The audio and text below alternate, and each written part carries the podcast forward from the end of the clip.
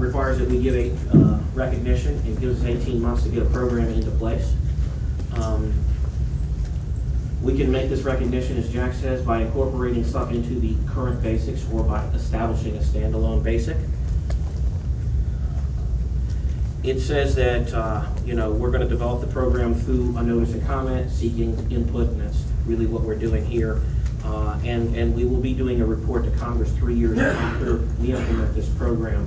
Uh, So it's not something that we're just going to implement, we're going to implement it, watch it, evaluate it, and see, see how it's working. Um, Our proposal, um, you know, we, it's important to us that we allow for and and are, are welcoming to a broad range of, of safety technologies and programs. This is not about just technology. It's not just about putting something on trucks.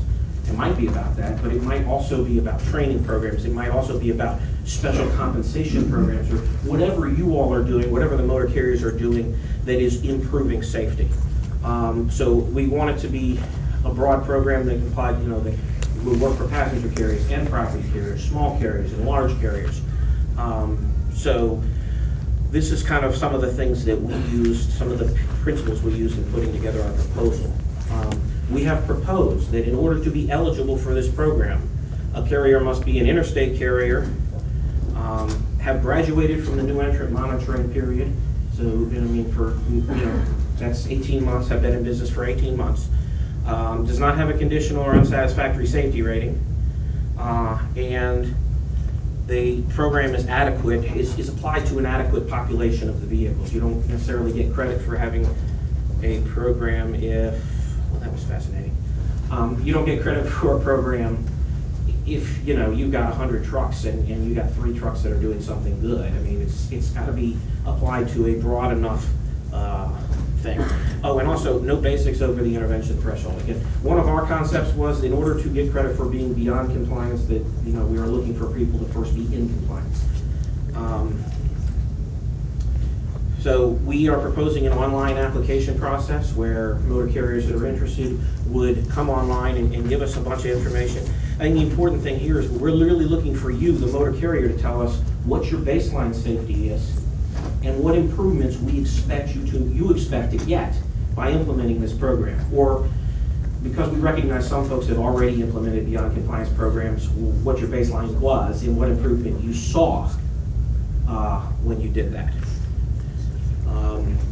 So we were looking for, again, when you apply, we're going to want some documentation on the whole thing. It's not, I- I'm going to put a collision warning device on. I want to know which collision warning device and what are your policies and procedures for, you know, working with your drivers when they have a a near crash and, you know, the whole nine yards. It's not just about kind of saying, you know, we're going to do something good.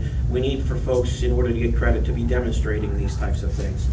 Um, We're going to review that documentation. We will probably, almost certainly, be interviewing uh, the the folks, folks, uh, getting more details, and then within 60 days, we would uh, either approve or or send it back for, you know, improvements. Um, We are proposing a new Beyond Compliance Basic. Uh, We looked at it trying to incorporate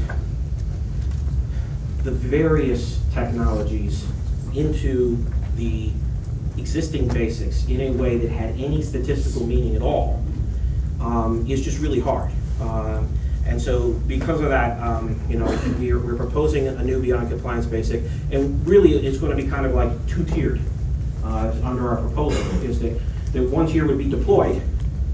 Uh, So you have come to us, you've deployed some sort of new Beyond Compliance program, and we'll give you credit for that. And then also, though, a second tier, which is improved, which is to say, after six months, we look at it, and we've seen improvements in safety. And so it's not just, you know, then that way, a carrier who has deployed a technology and seen improvements in safety is going to get the recognition for those improvements in safety.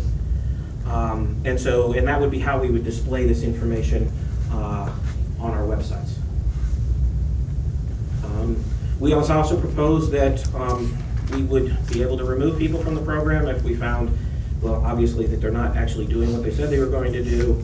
Uh, They get a final rating less than satisfactory, uh, imminent hazard or other revocations from our agency. Or um, if, if we see basic scores go above the threshold, we are proposing to give carriers six months uh, to, to get those situations rectified Uh, But if they haven't been rectified in six months, then we're moving from the program. We envision overseeing this program through the use of a no-cost contract. Um, And, and so, which is to say that we would contract with some entity, um, you know, Safety People Incorporated, who would be the, you know, who would, and we would kind of say, in order to oversee this program, you can charge motor carriers these amounts of dollars. And uh, if you wanted to be in the program, you would send, they would be the people out reviewing the application, they would be the review people coming out and, and making sure that you were doing what you said you were going to do. Again, part of the really important, for me, part of this program is that it has integrity. Uh, It's not just people saying they're going to do something, but, but that there is some verification for it.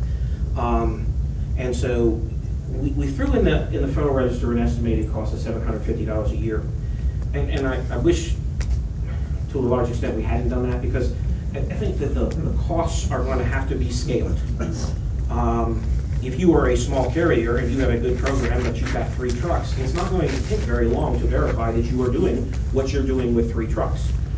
Whereas if you have three thousand trucks, it might, it, you know, I think we can reasonably expect it is going to take longer. And so, again, I, I think that you can expect when we, we haven't done this no-cost contract yet, but when we do a no-cost contract, that we will see a sliding scale. So small carriers who don't take as much monitoring and oversight uh, would be paying less than large carriers that have extensive monitoring and oversight. So 750 is kind of like a middle ballpark, I think that small carriers could expect that their costs would be less than that annually. Large carriers should expect that your costs will be more than that annually. The 750 is like the mean, uh, where, where we see it coming down. And of course, you know, we will have to go through a a federal government procurement process to get there, so there will be negotiations and things like that. So we can't put exact dollars on it right